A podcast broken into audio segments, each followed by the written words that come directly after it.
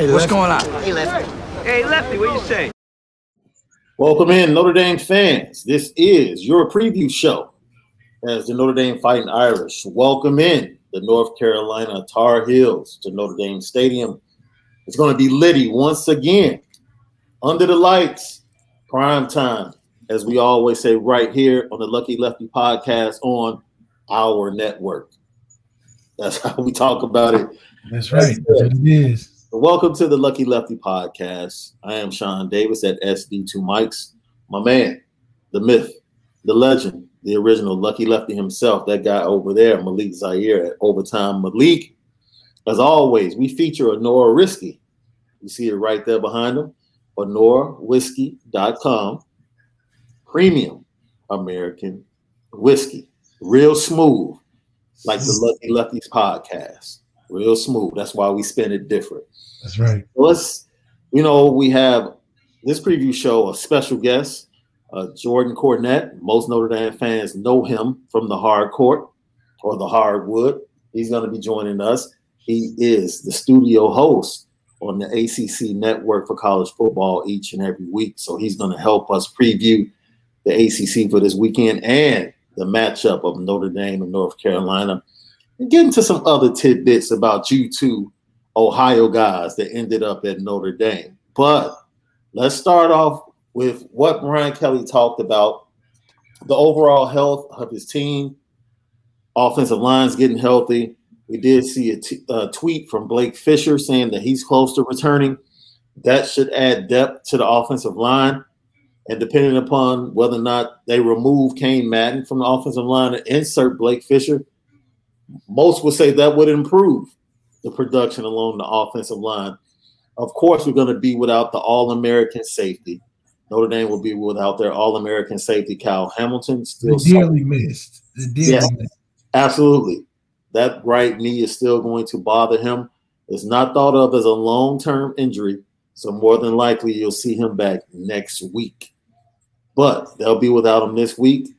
Ironically, they faced him for a half without, they faced North Carolina at North Carolina last year without Kyle Hamilton. Uh, was actually Houston Griffith that came in and DJ Brown the second half, and they played quite well to spell Kyle Hamilton, who had left the game because of a targeting penalty. So, once again, Notre Dame is facing a defense who really doesn't do a lot, doesn't rush the passer, doesn't push back with the rush defense, but they do have names. Check up front, Gemmel at the linebacker position.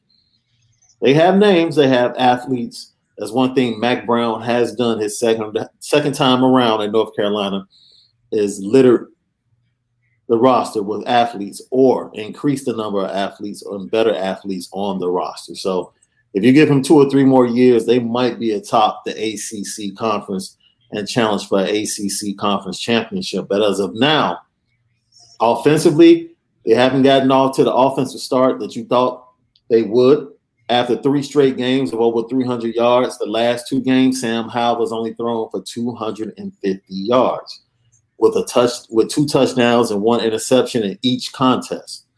So the offense has been up and down all year.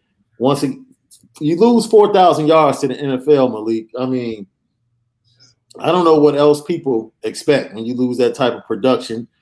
And a four and three record, definitely below the expectations they had. But even Mack Brown said he knew in fall practice that they were not a top 10 team as some people had ranked them before the season. Yeah, I think it's just something that that dissolves throughout what preseason hype gives in the beginning of the season. Yeah. They talked earlier about these are the teams that are expected because of what they see on paper. But every week is challenging, especially when film begins to build up on you. This is year three for Sam Howell, so there's a lot of film for defensive coordinators to really get into a bag of which makes the job a little harder each year you stay in college. The great ones like Trevor Lawrence, I know we say that a lot because he's the most recent, but guys of that nature that's winning 33, even Ian Book winning 30 games at Notre Dame, that's not an easy thing to do. And so all that tape that's on them for him to be able to do that, got to give a lot of credit towards that.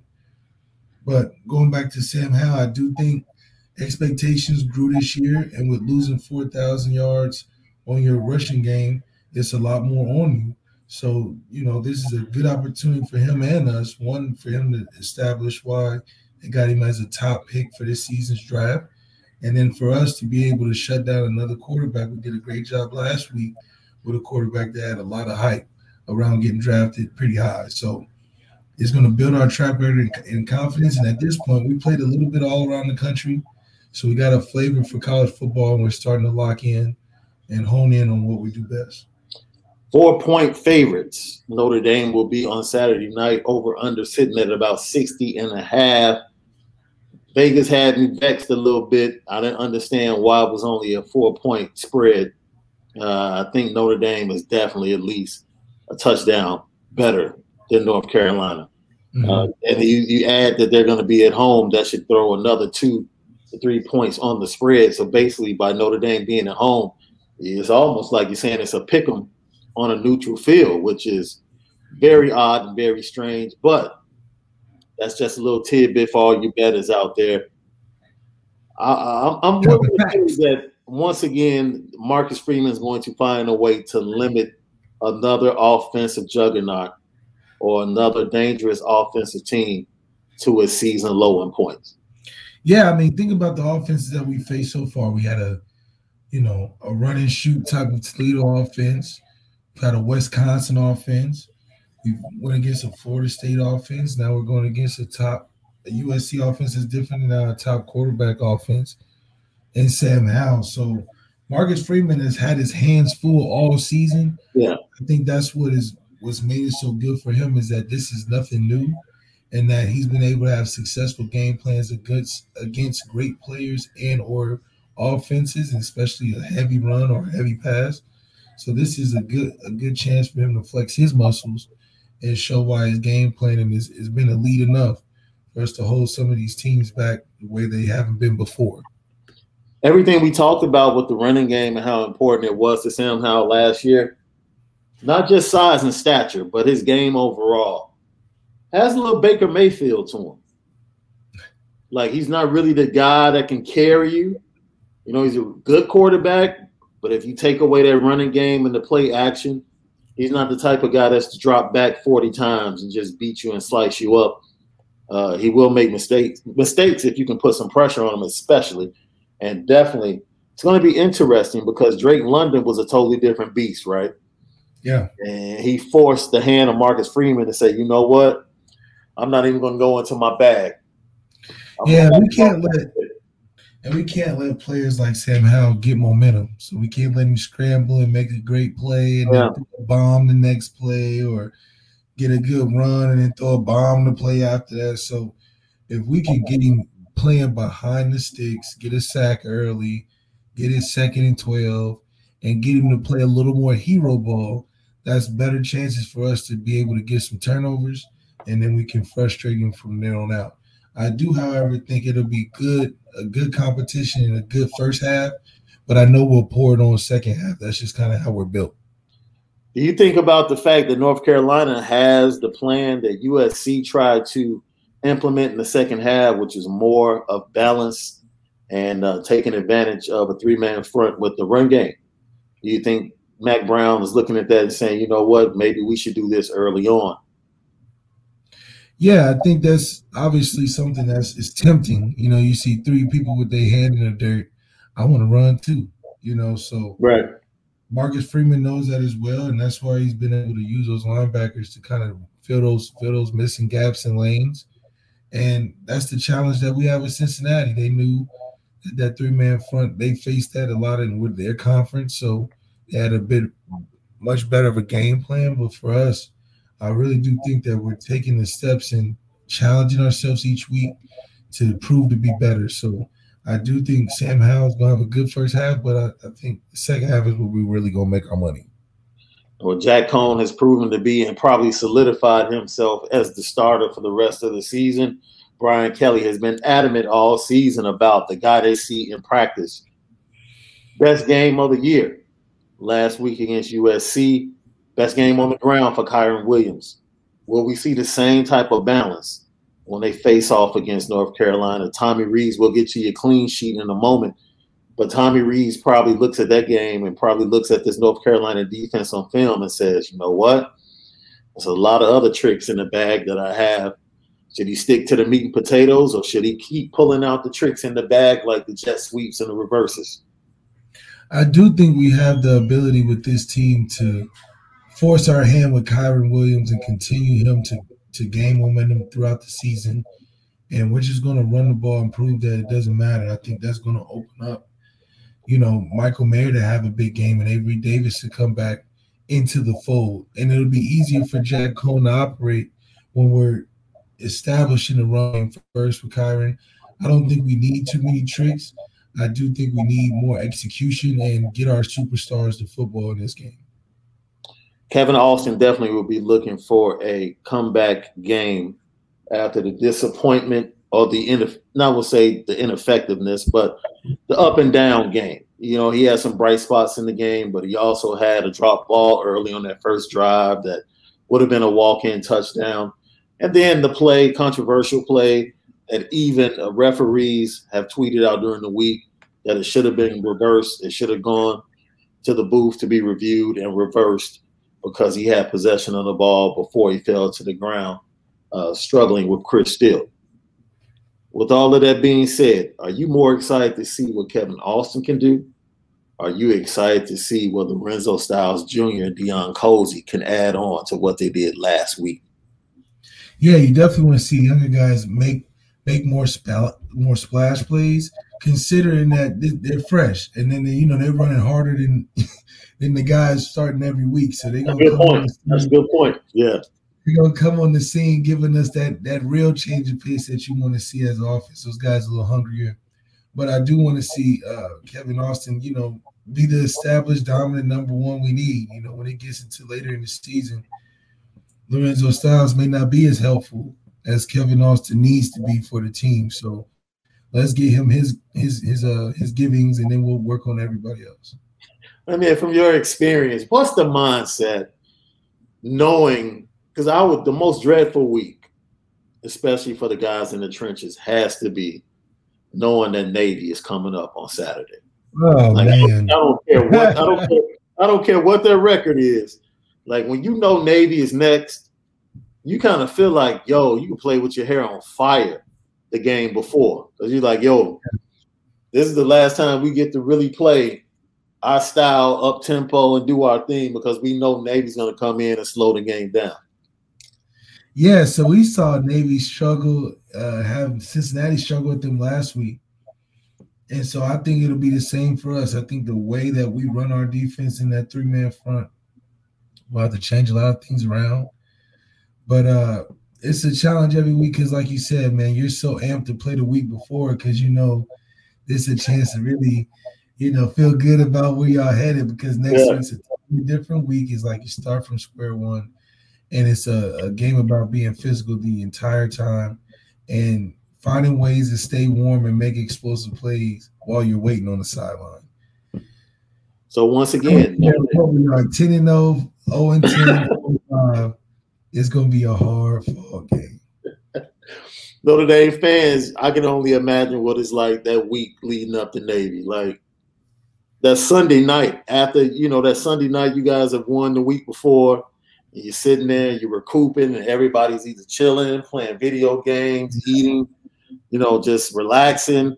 You know, you have Monday off a little bit to recoup before you get back to things on Tuesday, and that Tuesday practice is like yeah, even practice is boring. You know, preparing for these these plays that you're about to go against, and even for offense, you got to call a different style of game because you don't want to just score too fast, but you do want to get up a couple scores so you can help your defense out. But man, a week that it, it, it requires attention to detail and it will test our discipline as well, which is something that we need at this point in the season, coming off of a bye. Yeah, about to hit the the the, the back end of the schedule, and this is where we got to really lock in and focus if we want to slip into those playoffs.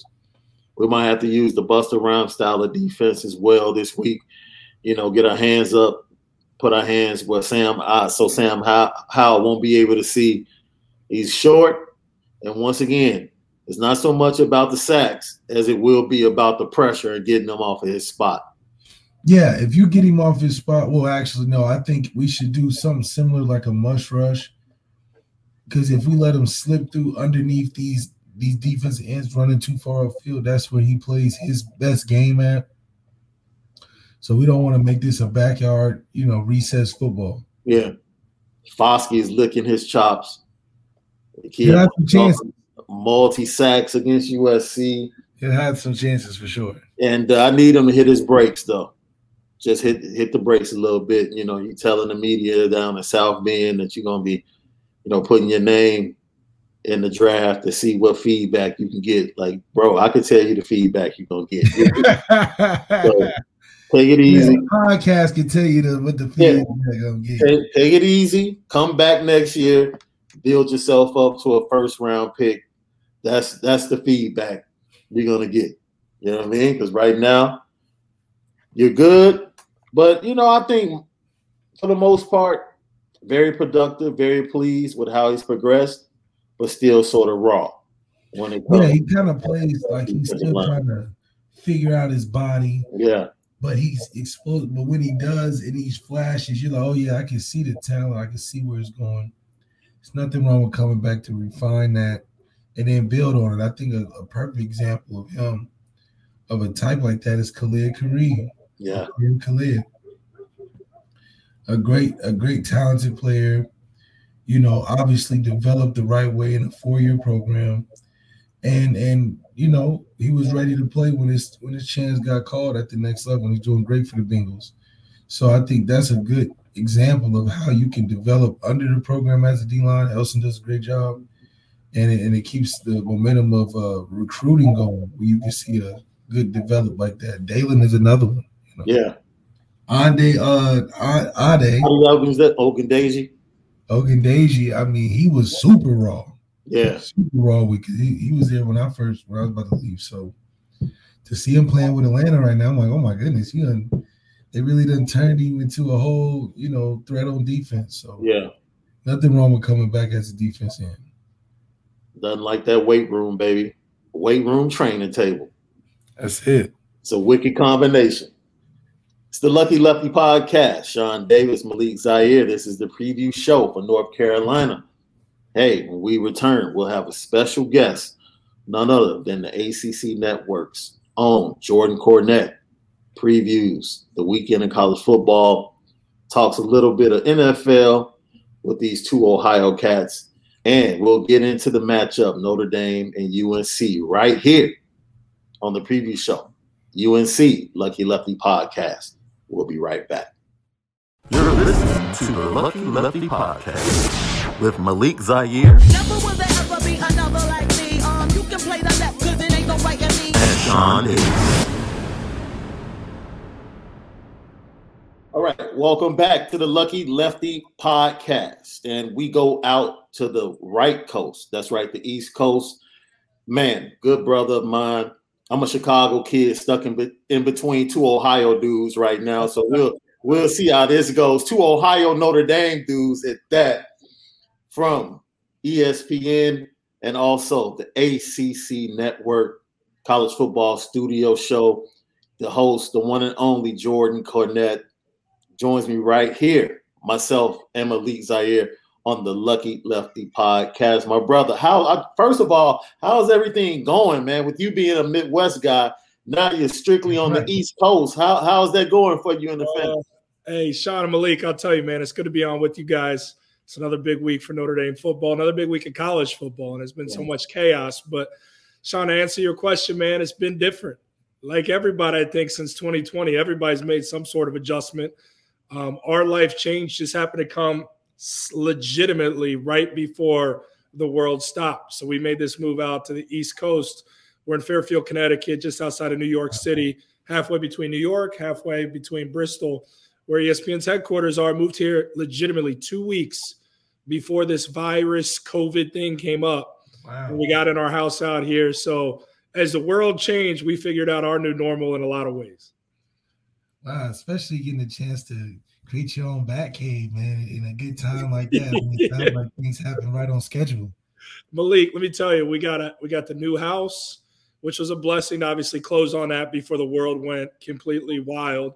Uh, we got a golden retriever who we found out we were getting the day Kobe Bryant passed away. Wow. Named her named her Kobe after the great, and then we had a baby. So I think we checked like a lot of different as we kind of went along. So it worked out perfectly. You really moved forward. You yeah. so, of course, as you said, a big weekend in college football. Before you get to that, Matt, kudos to you and your better half. Yeah, congratulations. Shae Peppler, Cornette. Both of y'all are killing it.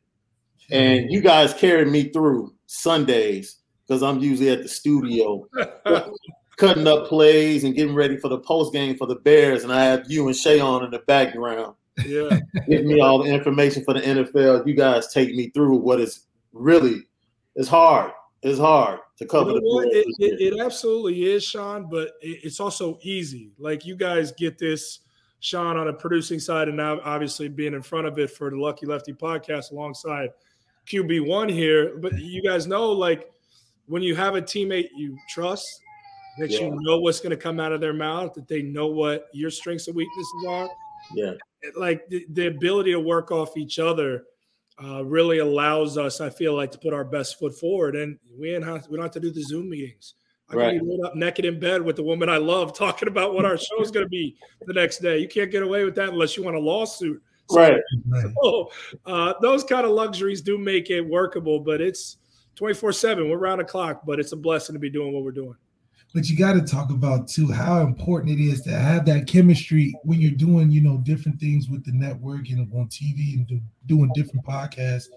Explain how that relationship really impacts how how it makes the difference. You know, it makes the difference in, in speaking and being able to get your thoughts out. Yeah, well, Malik, you know the one thing, and and, and I don't know your your situation relationship wise, but Sean, I know you're a family guy, and, and, you know like it can be real those things that happen with your significant other your spouse, the, the back and forth, the conversations, and and in that it gets raw, it gets real, and I think it's relatable to people because they're like, whether it's the woman who's the sports fan and a husband's kind of a sports fan, or vice versa, or both are. Everybody knows what spats and debates are, and not yeah. seeing eye to eye on stuff. So, I think a lot of people tune in and lean into the drama. I had Shae's aunt and uncle, who are really close to last week, go another great show uh, but her aunt said, I wish you guys would fight just a little bit more. I was like, stay tuned. Next week, I'm sure we'll deliver it. Um, so I think it's a little bit of something for everybody the sports fan, the person in a relationship, uh, the person that likes the uniqueness of what we present. I think all those things coming to an intersection uh, have a lot of interest at that intersection. All right. The big elephant in the room. You're on the Lucky Lefty podcast. We're about Notre Dame football. So let's get at it. By the way, you know, people, this is the all-time blocks leader in Notre Dame, in Notre Dame basketball history. So, you know what I'm saying? Gotta give you your flowers before we switch over to the football. You are a very small arrangement of those flowers, so I appreciate them being delivered, man. That's a bitch. No Indeed. doubt. Have to let the people know who you are and who we're talking to. So these two teams, Notre Dame once again facing an ACC team coming off a bye week to prepare for them. And Sam Howell, I think going back to that Virginia Tech game, it's safe to say losing 4,000 yards, over 4,000 yards of offense to the NFL at the running back and wide receiver position kind of put him behind the, you know, the eight ball working with youngsters and had to, you know, kind of reestablish a new continuity with his skill position guys. So how dangerous is North Carolina coming into this game from an offensive standpoint? We we know they like the big plays. But how dangerous is this team? How they progressed over the season, now being four and three? And when they walk into Notre Dame Stadium, just how dangerous will they be for this Notre Dame defense? They're dangerous because when they put it all together, uh, coupled with a run game, which has been lacking, like you mentioned, those two pros in the backfield, uh, more important than any of the four pros that they lost. It starts with that backfield. Those are 2,000 yard rushers. Those are two guys that really set the tone to allow the play action to sing, to take the vertical shots, uh, to allow those go routes to come alive, all those different things. So if they can get a semblance of a run game, they become infinitely more dynamic. They haven't really had that. It's been pretty anemic for this group. That being said, watching Notre Dame's secondary these last few weeks, and I know everyone's talking about how Notre Dame's been getting better. Secondary is still porous, still vulnerable. It's given up about 250 yards in each of the last two games, albeit in winning efforts. Sam Howell with a run game and guys like Josh Downs who can expose our secondary could make for a 350, 400 yard day. That's the only way that North Carolina can beat Notre Dame is if Sam Howell puts on one of those performances that he's been able to put on in his few seasons there in Chapel Hill. This is on a road. It's a first real road test for this group in North Carolina, or maybe their second, you could argue. Uh, so there's the immaturity of this group that may not answer the call. But to me, it's the ability to get to Sam Howell, much like we did last year.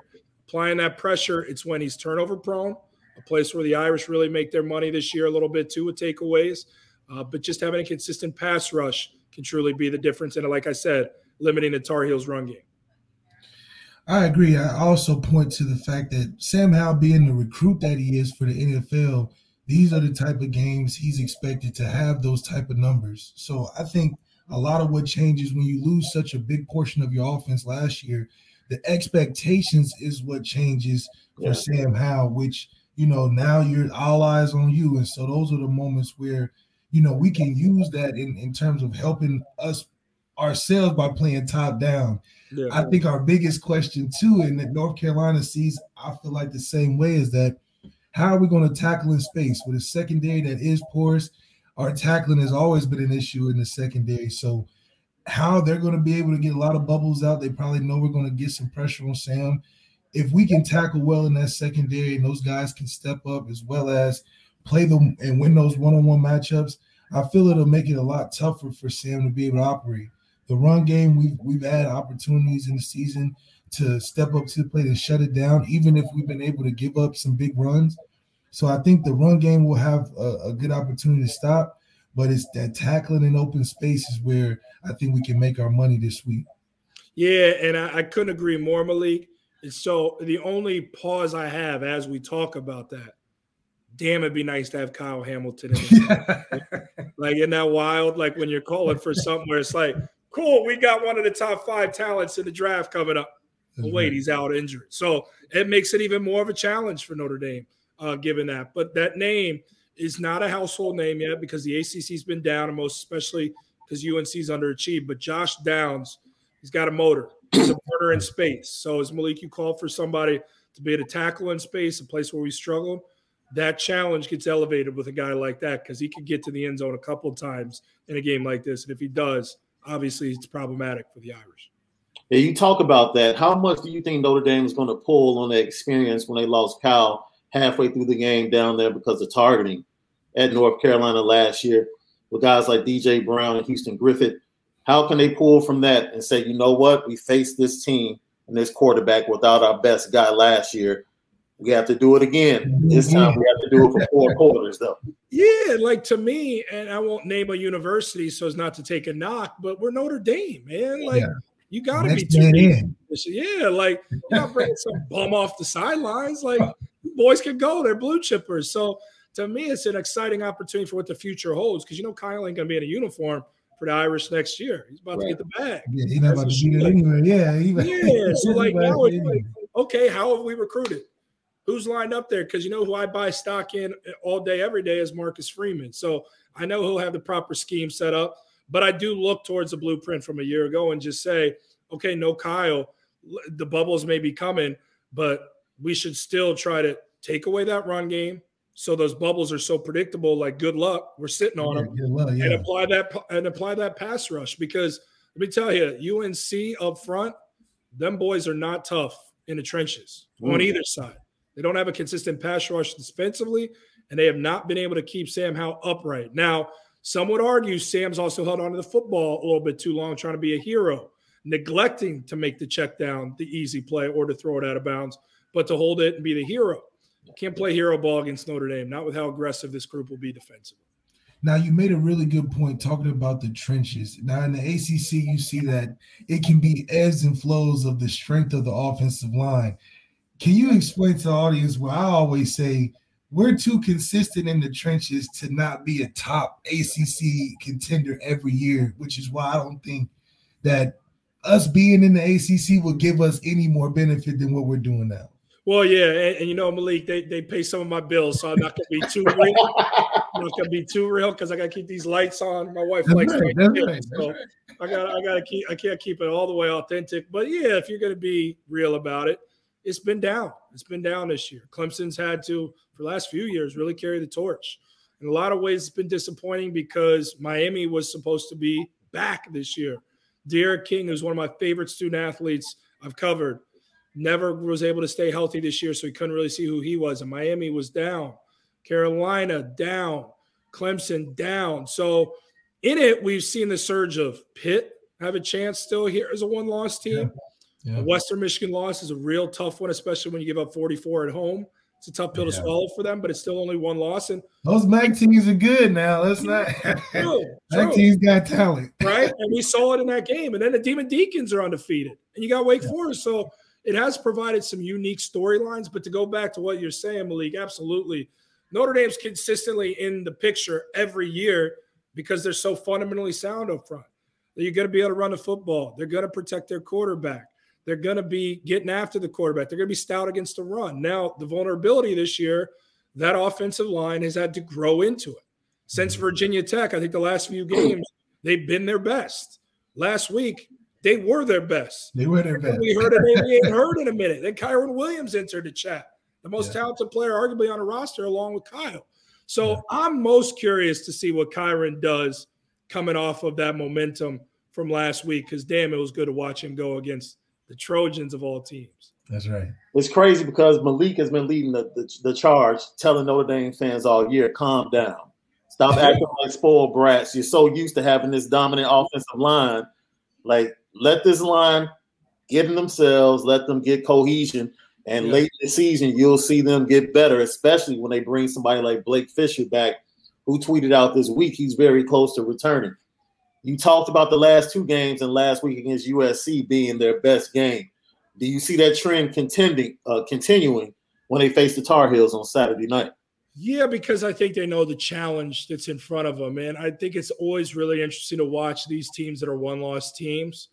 It's some about their focus getting more getting more tight. They're more locked in because the margin for error is wiped away. And I think teams feel like, okay, we're playing with a little bit of house money when we're undefeated. It Yeah, could be mental lapses. Notre Dame already had theirs. The Bearcats came in there and, and they were the dog and we were the hydrant. And so now you got to adjust and kind of play your game. So I think week to week, the Irish are focused. I don't think they were all the way sharp last week, but it was one of their better all around games. Again, I call for the secondary be a little bit better. But the places of concern aside from that, that offensive line getting better, the commitment to the run game, the foundations to Notre Dame's success, we saw those. And, and what we've seen from Coach Kelly teams throughout his tenure, they beat who they're supposed to beat. They beat who they No supposed reason to. not to Yeah, believe they're going to take care of business. They weren't supposed to beat Cincinnati. And you know what happened? Yeah. They didn't beat Cincinnati. So, you know what I mean? Like they're favored here. They should be. And I expect them to come in there business like at the crib and take care of business. how are people really viewing Mack Brown the second time around in North Carolina? I mean, look, he he's turned water into wine by coming back. Like, take away what the record is, what this year's been. You know, an incredible year the other year. Recruiting is at an all-time high. There's a buzz there at what is known to be a basketball school, but don't sleep on the level of interest with football. And Malik, I don't know if they were a school that recruited you, but Yeah. Yeah, that's a school that's committed to football too. They love They football. are. They are committed to football. It's just you Yeah. have to be there and and be like, oh wow, they really are. And, you know, this is a real thing over here. Yeah. So I mean, look, Max a legend. Guys won a chip. Guys Yeah. done it as an analyst and has really shined. So he knows how to to men to, to establish, foster those relationships, media uh, to coach to program, and use that as a pipeline to build up your program. He's a mastermind. So all those things, but you still got to say, if anybody struggled this year with you know what's in front of them, you could look at Mack Brown and put him at the top of the list of a group that's underachieved, and he'd say that. But you know what Mack Brown would also say, and we hear this from a lot of people, whether good or bad, for their benefit or their demise. You hear coaches say these preseason polls are a joke. We never should have been a top 10 team. Mack Brown said he knew we weren't a top 10 team preseason, but the number was there. And so these performances were based off a preconceived notion that should have never been. Yeah, you But I'll agree with that. I'll agree with that. But come on, man, you still shouldn't have the record you have. You still mm-hmm. shouldn't be losing some of the games that you have. And he would agree with that. Now, what is the difference though? Because you speak about Coach Kelly's tenure, which is, you know, his best thing is consistency on beating teams he's supposed to. But if but would you say it's a, a recruiting thing that keeps that consistency, or what is the secret sauce that that teams fall on that consistent level of, like a Clemson? Clemson was hot, and now just all of a sudden they jumped off a cliff. Because we have this talk all the time about difference makers. I always say it's the quarterback that can really change it. But Coach Kelly has found something outside of it just being a Trevor Lawrence type of quarterback every year. Yeah. So to me, it's simple. It's identity. Like in any in the sports that I cover, college basketball, college football, the league, and the association, those four, give me teams that have an identity. You know, when you play Syracuse in basketball, you can get the matchup zone. You know, when you you know when you play Kansas, they're going to run and gun in hoops. You know, when you play Notre Dame, they're going to be fundamentally sound. They're going to pound the football. They're to control time of clock, and they're going to get sound, competent quarterback play, and they're going to be tough defensively. When you look at Clemson and where the fall offs come is they've always had a quarterback that's been a beast. that has been the issue. And I hate Malik to put it on a quarterback. That's what you got to do down there at Clemson. DJ Uiagalelei, I've never been more off on a prediction of a guy in my life, I feel like. But really, there's something to learn there, though, too. A young man balled in two games last year, came into Notre Dame in that losing effort and balled. Had another great hmm. game. I can't remember the game is failing me. Had two starts, was incredible. And everybody wanted to name him the Heisman before he'd been a starter. It's real easy to come in and, and fix a situation when there's no film on you and the expectations are low. It's entirely different to replace one of the greatest college football players in recent memory, and Trevor Lawrence. Yeah, no, man, way, look easy. In his backfield was maybe an even more talented guy in Travis. Etienne. So when you see those two legends, two of the best ever play there alongside Deshaun Watson go, you get a little spooked and prom night nerves come out a little bit. And we saw that. So the identity there has been consistency at the quarterback position and offensively, and also health.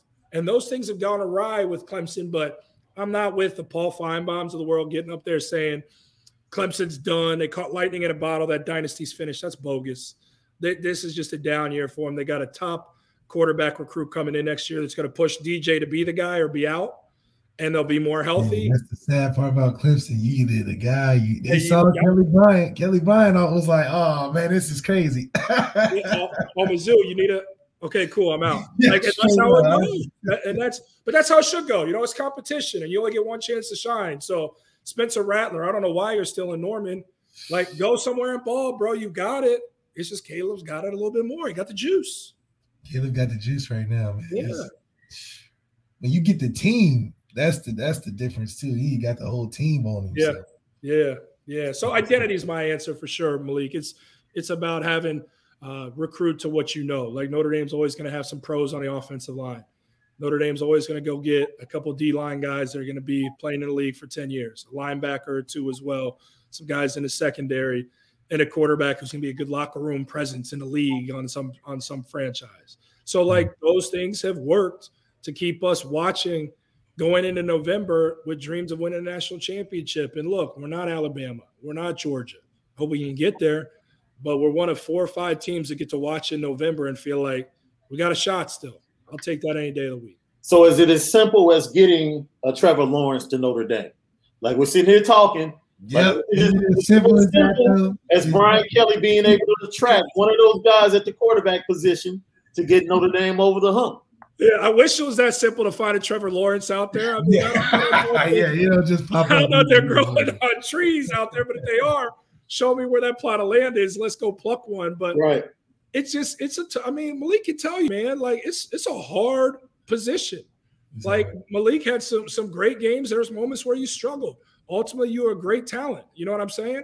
And th- and there's people at Malik's cut there's people below Malik.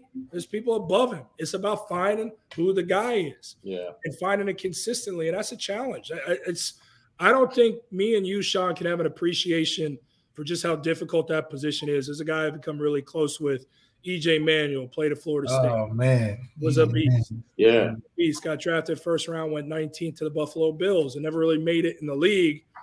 And there's politics behind it that people truly don't know. Right. But the color of his skin did not help that man playing in the league. And he'll be the first one to tell you. And the stories that I've heard firsthand from him, I understand how that happened and why people don't really know what he could have been as a pro.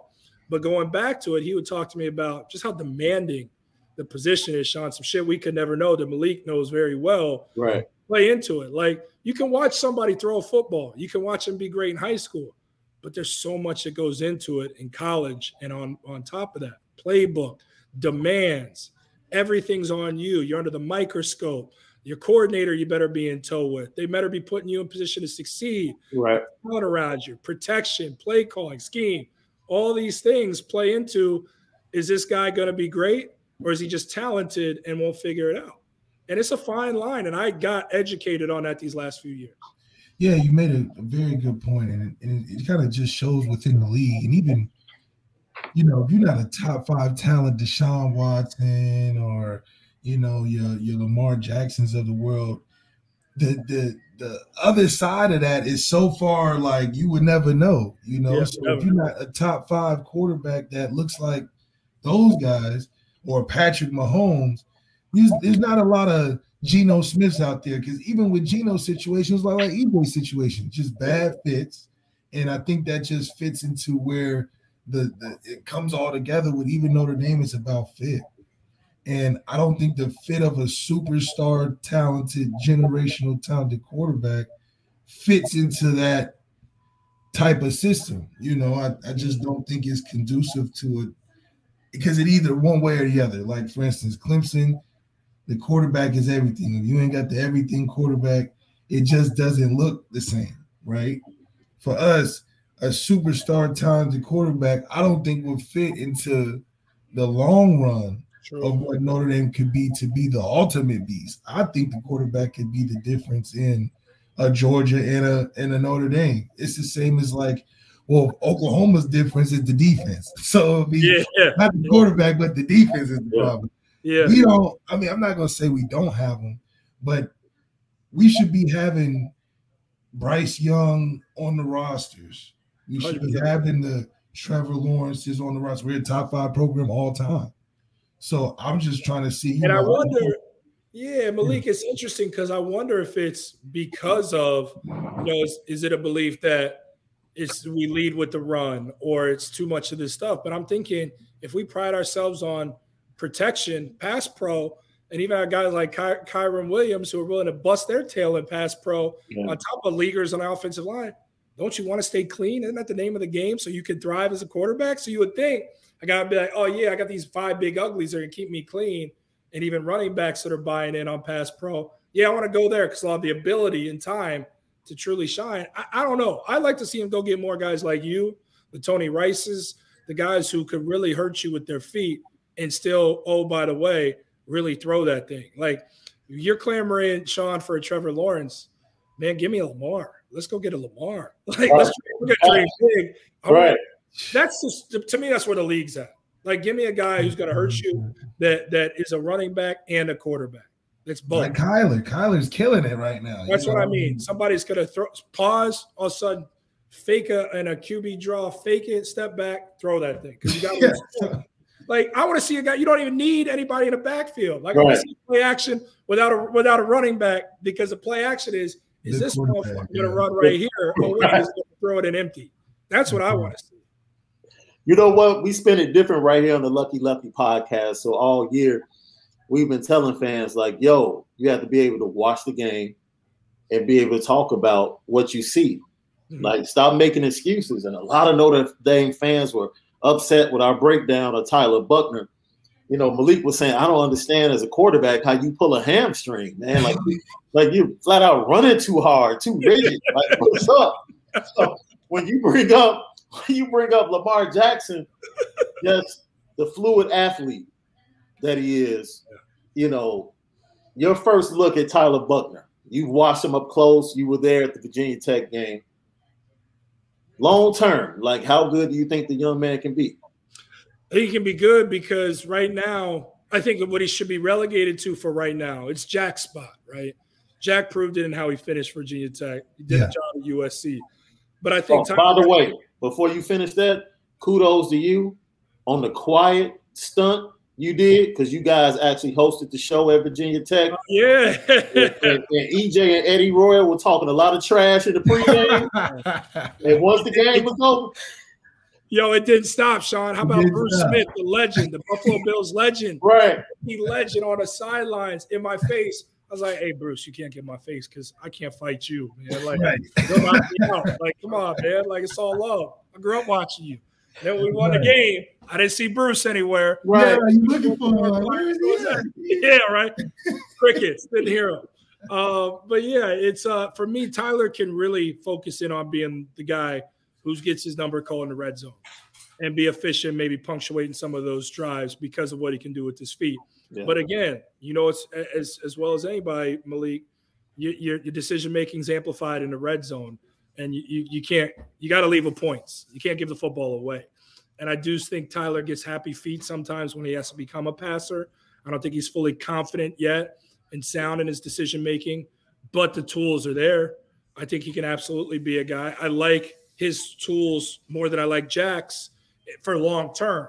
right. Jack has been really good for us, more so than I ever thought a Wisconsin transfer would be, because Wisconsin quarterbacks aren't really like guys that go win games. They win Yeah. with defense and they score 10 points and they steal a win. Right. So I didn't think Jack would be what he has been, but when I look at guys like uh like I'm watching um, Tyler, excuse me, I think Tyler has a chance to be something special. Who's finally going to win this ACC conference, man? Pittsburgh, Wake Forest. I mean, I think it's going to be Pitt and Wake in a championship. In the Okay. Atlantic, it's going to be it's going to be Wake representing the Atlantic, Pitt representing the Coastal, and I got to go with Pitt. I think Pitt's the best team. I, I gone back and forth. Narduzzi. I like Pat It will, man. And I it's crazy we're talking about it. I want to give Wake the respect, but I haven't seen them do it like They I've seen. popped up. it. Yeah, they popped up. Kenny Yeah. Pickett, man. Kenny Pickett was a fifth round draft pick, most likely coming into the season. He's Yeah. the number one quarterback on the board, y'all. yeah, He's the number one quarterback. yeah, EJ Manuel texted me the other day. He said that dude coming back might have made himself 35 million in the long term. in the long term. I said, I wish there's some place I could come back for for 35 million. I'll go anywhere for 35 million. like, but, that, but that just shows you how crazy the preseason rankings are. I mean, all Yes. the guys we had going into the first round top five picks yeah. are really falling off, and we haven't seen that in a long time. Where the predicted picks are nowhere to be found, even for the Heisman. yeah, yeah, it's true. It's true. So the So one thing I'll tell you to slip too is, into that playoffs. That's why. yeah, right. The one thing I'll tell y'all too is if Sam Howell looks like the quarterback he was projected to be preseason on Saturday, we're in trouble. So we Mm. can't have that. Can't have yeah. that. That- All right, so I'm gonna go ahead and step in the middle of these two Notre these two Notre Dame Ohio dudes. I have to deal with this dude talking about the Bengals every week. Yeah. But now, and now I have two Bengals, Cincinnati Bengal fans on the podcast. So, how excited are you about Joey franchise and everything that's going on? I mean, to be sitting right there as the number one seed, I don't think anybody saw that coming. And the fact that they lost to the Right. Bears, Look, look, me too. I saw. it. don't, don't I- say nobody saw it, Sean, just because you didn't give us any Just Like, yeah, No, you it's said you I had no love. Fields, man. You, you None. Chicago Justin Fields, man. well, let me tell it to you like this: top five quarterback, fact, top five, top five quarterback Joe Burrow, top five running back Joe Mixon, top five receiver Ja'Marr Chase, top five defense Bengals defense. Uh, to me, that puts you in the top five of the NFL. And I think this team is going to be a playoff team. And in the playoffs, anything is possible. But what I love most is they're young. They don't know any better about the history, what we haven't been able to do, the Yeah. struggles in the postseason. These dudes is just coming out there trying to be great. Joe has swag. Ja'Marr has swag. Joe has swag. How about Uzomah at the tight end spot? Swag. Swag. I mean, like Hendrickson's all up in dudes' faces talking about look at the scoreboard in Baltimore. In Baltimore. We don't do that in Baltimore.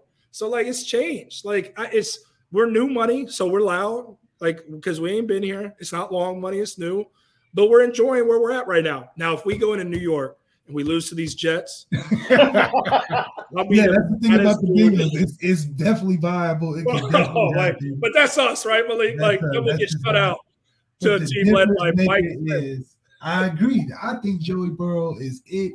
he's he's been proved. I mean, I've never seen a guy catch a catch a break and then run with the hot streak to this day. Should have been rookie of the year if he didn't get hurt. And just his overall performance and the way that the usually the Bengals' biggest problem is that they love their people so long they don't want to really change it. They kind of like Pittsburgh. They want to develop talent. It's a family organization. But the new money, like you said, has changed the whole wave of what Cincinnati can be. And people forget that the jungle is just like the 12th man for Texas A&M. It's a tough place to play when they're good. And when Carson Palmer was there, you got some vibes from him. But Joey Burrow is like Carson Palmer 2.0. The city loves him. He's from there. It's good for the city. And Bengal fans are like the, the poor man's Cowboys fans. But now they gave him the, the battery in their back with Ja'Marr Chase now we're Cowboys. Yes, yes, yes, yes, yes, absolutely. One of the most obnoxious fans in the league, and I love Now, it. you know you set yourself up, right, bro? You know you set yourself up because you put it in the, you put it in the atmosphere. And if any time if they fall behind the Jets, I can't wait to hear the radio this Sunday. I know, I, right? I know your other half has boys. I'm leaving. I won't do the show. That's right. Right. She's gonna let you have it. Yeah, I just love the way you guys go back and forth each and every Sunday during the games, man. It's fantastic radio. Once again, we're talking to Jordan Cornette, ESPN Radio, ACC Network. He is the host of the college football studio show right there each and every Saturday. Great cast of guys, Coach Mark Richt, Eric Mac Lain, EJ Manuel. You guys do a fantastic job. Before I let you go, because I know you probably have some uh, sun duties coming up you know, father duty. So let me get. I don't want to get in trouble with the missus. yeah, she's over here looking too. Yeah, I, I know. Times are ticking. Times are ticking. so answer this for me: Kings Island or Coney Island? Yeah. Oh man, you gotta go Kings, man. It's in my Kings? backyard. That's it. That's it. That's, it. Kings, That's, oh, no it. doubt. That's exactly Yeah. it. I don't. I Kings don't Island is underrated, one of the top five best amusement parks because it's a remote location. It's Yes. not like this huge factory. You find a bunch of them, and You know? it's really good rides. It's really Yeah. good rides. Yeah. now So I say top five in the country. I say all that to say this though. I'm afraid of heights, so I don't, I won't ride one damn ride at Kings Island or so, oh, but I still got love for Kings Island. I used to go on dates in like eighth grade. That's right. They'd Be like, let's go on this ride, Son of the Beast or, or whatever. I'd be like, hey, you good? I'll get some popcorn. I'll wait for you once you, finish. Nah, that's a. that's the smoothest thing we had. And then they, and then they had the little water park right there. Water the beach, yeah, and Kings Island had its own too. We it That was is- love. It- hey, Yes, I'm trying to tell you, that's that's some hidden gems in Ohio, man. You can't. can't yes, beat- yes, sir. Hey, so as always, Lucky Lefty Podcast is brought to you by Honora Whiskey. Go to honorawhiskey.com for that premium American whiskey. Uh, you make sure you send Jordan and Shae some of that premium whiskey, Malik. Yeah, hey, let's Oh, go. I you might need it if might we add lose them couple- Jets. to the crib. Yeah, yeah, absolutely. Absolutely. You might add a couple to the crib off the Yeah, no man. doubt. That's what you want, man. I love it, man. Well, Sean Malik, I appreciate y'all having me on, man. Good Notre Dame love, good brothers here, man, and enjoy what you guys are doing. Happy to be on whenever y'all want me. Hey, we thank you so much for joining us right here on the Lucky Lefty podcast. When we come back, we'll get into Malik's clean sheet and he'll give his three keys to a dub against North Carolina right here on the Lucky Lefty podcast. Hey, what's going on? Hey, Lefty. Hey, Lefty, what you say? Man, welcome back. We thank Jordan Cornette from the ACC Network from joining us, talking some college football, talking some Notre Dame football. As once again, follow him on Twitter at Jordan Cornette. You can listen to him and his wife, Shae Peppler Cornette, each and every Sunday during the football games, the early football games on ESPN Radio. Just look up your local ESPN Radio affiliate and you can catch him hosting a studio show on the ACC Network for college football and he'll be doing college basketball as well once that season starts. Jack of all trades. Yep, check him out on the ACC network. It's time for the clean sheet. That's right, another challenging week for Tommy Rees to see the game plan he should come in with and how creative he should be facing the North Carolina Tar Heels defense. Another defense that's undisciplined, not really as bad as USC as far as tackling, but you can beat them through the air, you can beat them on the ground, you can have it your way. from an offensive standpoint. So, what's the clean sheet this week for Tommy Rees? This week, we're forcing the ball to Kyren Williams. We're going to establish that run game, build on the momentum with that offensive line last week, and be heavy play action.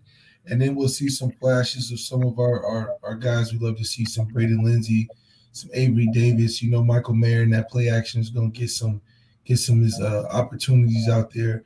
So the biggest key for us is to be able to establish the run through hell or high water. If we get Kyren going in the first half or second half, we should be able to do anything we want. That's the best way we can play. The team is giving us everything we asking for and more. So we'll be able to get out of this game. It'll be a rough first start, but it's only the Trojan horse to a better second half. Good to hear that Michael Mayer is even more healthy this week leading into this game according to head coach Brian Kelly. And we saw a lot more of Michael Mayer and Kevin Austin, both in the slot in the four wide receiver set. So that's something to continue to look for. It's hard to defend both of those guys in the middle of the field. It is. I really think Kevin Austin and Michael Mayer is slotting tight end, and it's just a lot of attention to really open up Braden Lenzy. Avery Davis has the speed to be on the outside. I think it'll be a good switch up to not having him just run down the sideline every play.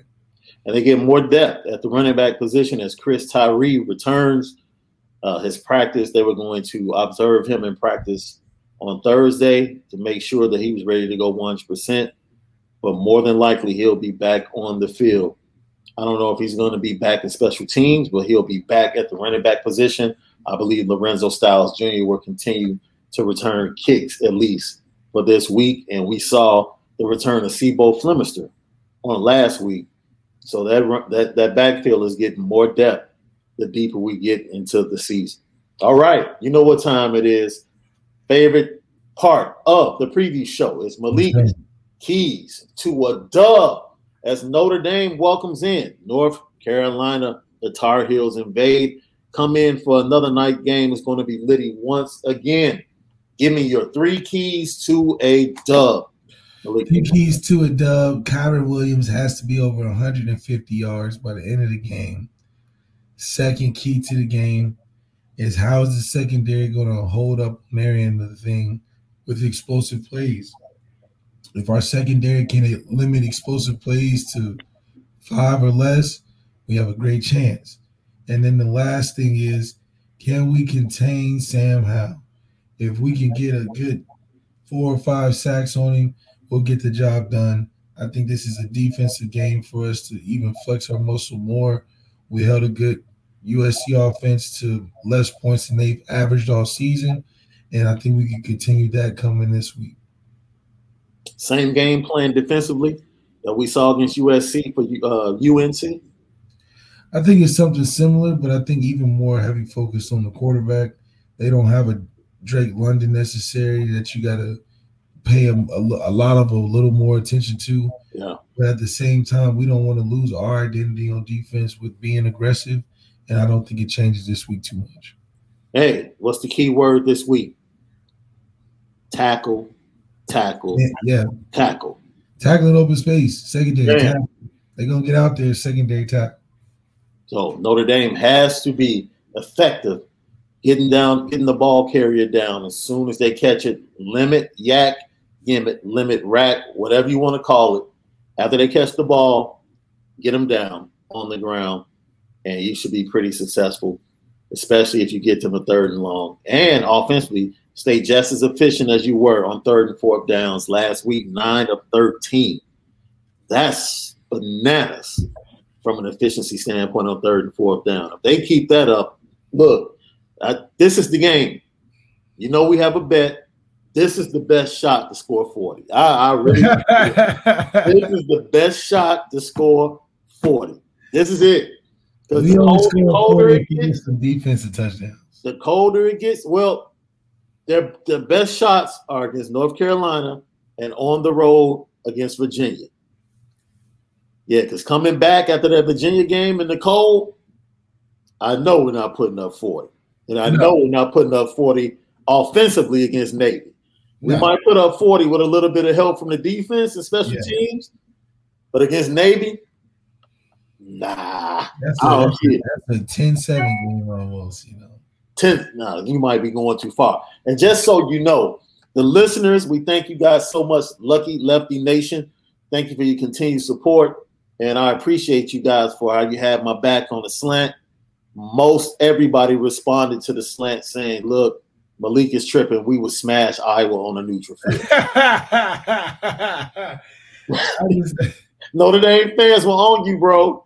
They were like yo malik is tripping but I don't think I don't think we would lose to him. I do think we wouldn't smash him though. I don't think we would smash him. But Hey. you know, whatever. But most fans would really, you know, a topic like that, most fans would go over the top. Most fans were really honest about how Notre Dame would fare against the top 10. They were like, look here, that top three or four, uh, Uh, we would beat Oklahoma though. We would beat Oklahoma. it, it would be a game. It'd be a game, but that'd be the that'd be the the top of what I think. It'll be a game. I will be worried about Caleb, though. I'm to be honest. Yeah. Oh yeah. I'm I'm saying out of the other three, outside of Caleb and Oklahoma, I think we can get with Oklahoma. Yeah, everybody I else. I don't think we can get with Georgia. Ohio State, I don't think we can last the entire game, but I do think we would give Ohio State some money. It's so funny because they, in a, in a span of like four minutes, they swung from like, yeah, Malik, when you talked about how you would smash Michigan on a neutral field. Yeah, we smash And then you brought up Iowa, and they were like, "Come on, bro, you tripping." Man, we would we play we yeah, Iowa will be a game. I don't know, it's just something about it. Hey, thank you guys so much for tuning in to the preview show. As always, go follow us at Lucky Lefty Pod on Instagram and Twitter, and then subscribe, like, and share this show right here. Let everybody know the best show. We spin it different when we talk about Notre Dame football and college football. Nobody else spends it like us right here on the Lucky Lefty podcast. Hey, we're going, we're going to be honest with you. These late night games, you know, I'm I'm getting home late. I'm at the studio. oh, you about to I'm getting home late because I'm at the studio and, and, and my partner, you know what I'm saying? My partner, you know, I you know, once once once once the clock once the clock hits double zero, man, my partner, man, he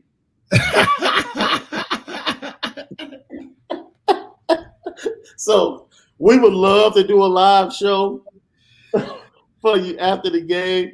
We gonna we gonna do a live show, man. I promise, man. We not gonna we not gonna fall out on that one, man. We gonna we gonna Dude, you know, you know the fans, asking. The the people fans asking. told us we kept pump faking this week. You know, but it's good to know that they tuning in because they, they, Right. they need that they need that dose of reality. You know, that that that dose of what's really going on underneath the layer of college football. So when we finally did come on, they were like, "All right, now." And we put on the show. So we we we, we, we gonna give you your money's worth, man. Just stay with us and we and we gonna do our thing. man. We had the Charles Barkley going on.